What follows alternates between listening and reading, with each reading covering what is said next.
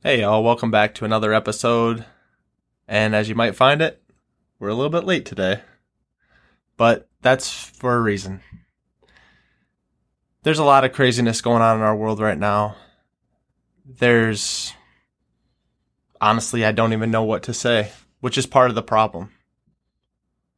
Me and Megan have been grappling with a lot of fear of saying the wrong thing, not really knowing what to do, not really knowing what to say. And so we'll be vulnerable enough with you to admit that because we didn't know what to say, we thought we just wouldn't say anything at all. But then, as we've seen other people out speaking their truth, speaking their passion for this issue, it really has made us reflect and figure out that we don't have to say it perfect because no one out there is perfect. But by ignoring the issue and pretending that it doesn't exist, nothing is going to change. So, today we wanted to address the Black Lives Matter movement, what's happening with the death of George Floyd, and racism, especially as it pertains to being a white woman and a white man in our country today. For us growing up, we never really experienced racism. We were completely unaware. The community that I lived in and grew up in was 100%, at least the school system was 100% white people. So I had heard about racism like as I got older, but I never experienced it firsthand. And even if I was experiencing it, I was so blissfully unaware that it was even happening that it didn't even cross into my subconscious. And honestly, from that experience, I didn't really ever have the ability to look at it in a different lens because I didn't see a reason that I needed to look at it in a different lens. So, today we want to say first and foremost, we're sorry that it took this long to understand really our privilege and our role we've played up until this point, and that we promise we're going to do better. Now, I didn't grow up in quite the same environment that Brandon did, but it was almost as white. I grew up in Flint, Michigan, which obviously now is quite a different place, but 30, 30 years ago, the neighborhood that I happened to grow up in was predominantly white. And the school that I went to happened to be a private school. And in that private school, there were white kids and there were black kids, but the white kids far outnumbered the black kids. So while I went to school with black kids, while I had friends and very, very good friends that were not white, that were black, my experience was still mainly through a white lens. And although I grew up in Flint, Michigan, my experience in my neighborhood was predominantly white. So again, I grew up through that white lens. Up until this point in my life, I thought that, well, I don't hate black people. I love black people. I interact with black people every single day. I have no hate in my heart. I love the people that I love, and that doesn't matter the color of their skin. Therefore, I'm doing a good job. Good job, pat on the back, go Meg. And I thought that because my children were growing up in an environment where they too have kids in their lives that are all different colors and races and ethnicities, I thought again, good job, mama. You got this. You are clearly not a racist. Way to go, Meg. And now, really, it's coming to light of how ridiculous that sounds and how wrong I was just to think that not being a racist meant that I cared enough to do something or meant that I was doing something at all.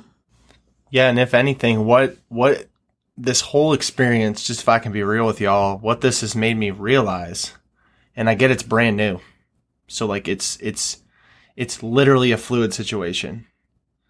But the one thing that it's brought to light with me is that I didn't want to talk about it because I didn't know about it.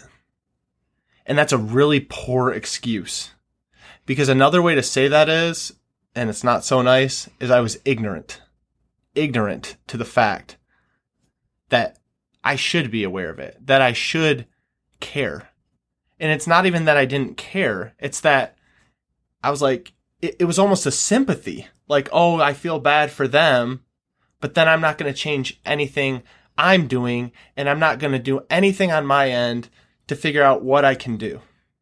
And I think the the struggle I had, and maybe you could speak to this too, Meg, but the struggle I had as I thought about it was it's such a huge thing. And we look at something, and me and Megan had this conversation.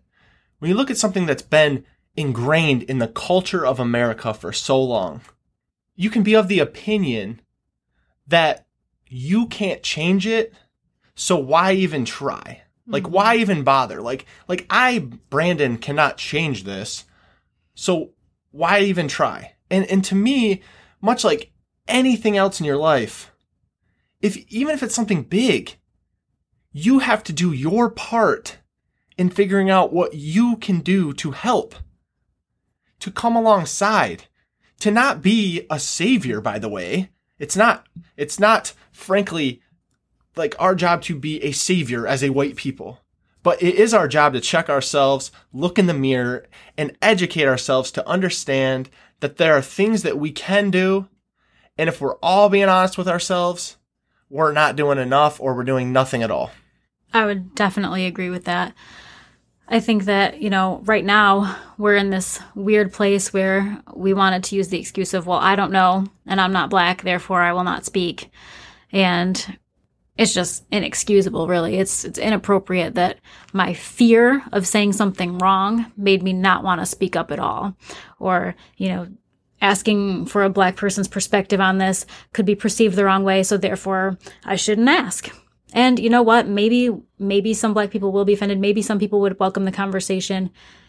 So far, it seems a little bit 50 50.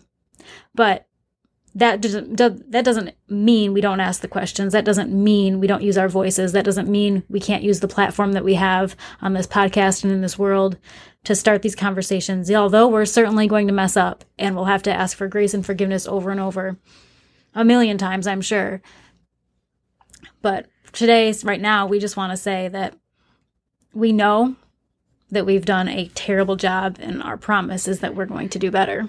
And I've seen it floating around a lot recently, and it's really impacted me. But it's if you're if you're silent to the injustices that are going on, and if you're unwilling to speak, doesn't excuse you.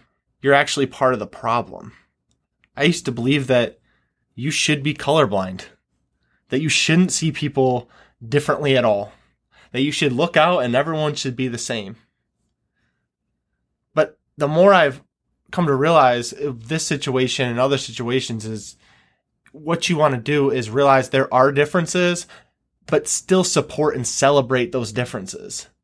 And understand really, and this is hard for me, that everyone didn't come from my experience Everyone didn't have my experience. Everyone to this day, living, walking, breathing, does not live the same way I do or have the same experience I have. But the thing I've learned in my life is if you can find people that are different, that have had different experiences, that have different perspectives on things, that's where you learn. Because when you surround yourself by people that are exactly like you, you get to this place of ignorance that we are. And I'm going to blatantly say I am. Because I'm not exposing myself to things and trying to educate myself and instead putting it on some excuse that I don't understand. So because I don't understand, I'm entitled to not care or I'm entitled to not educate myself.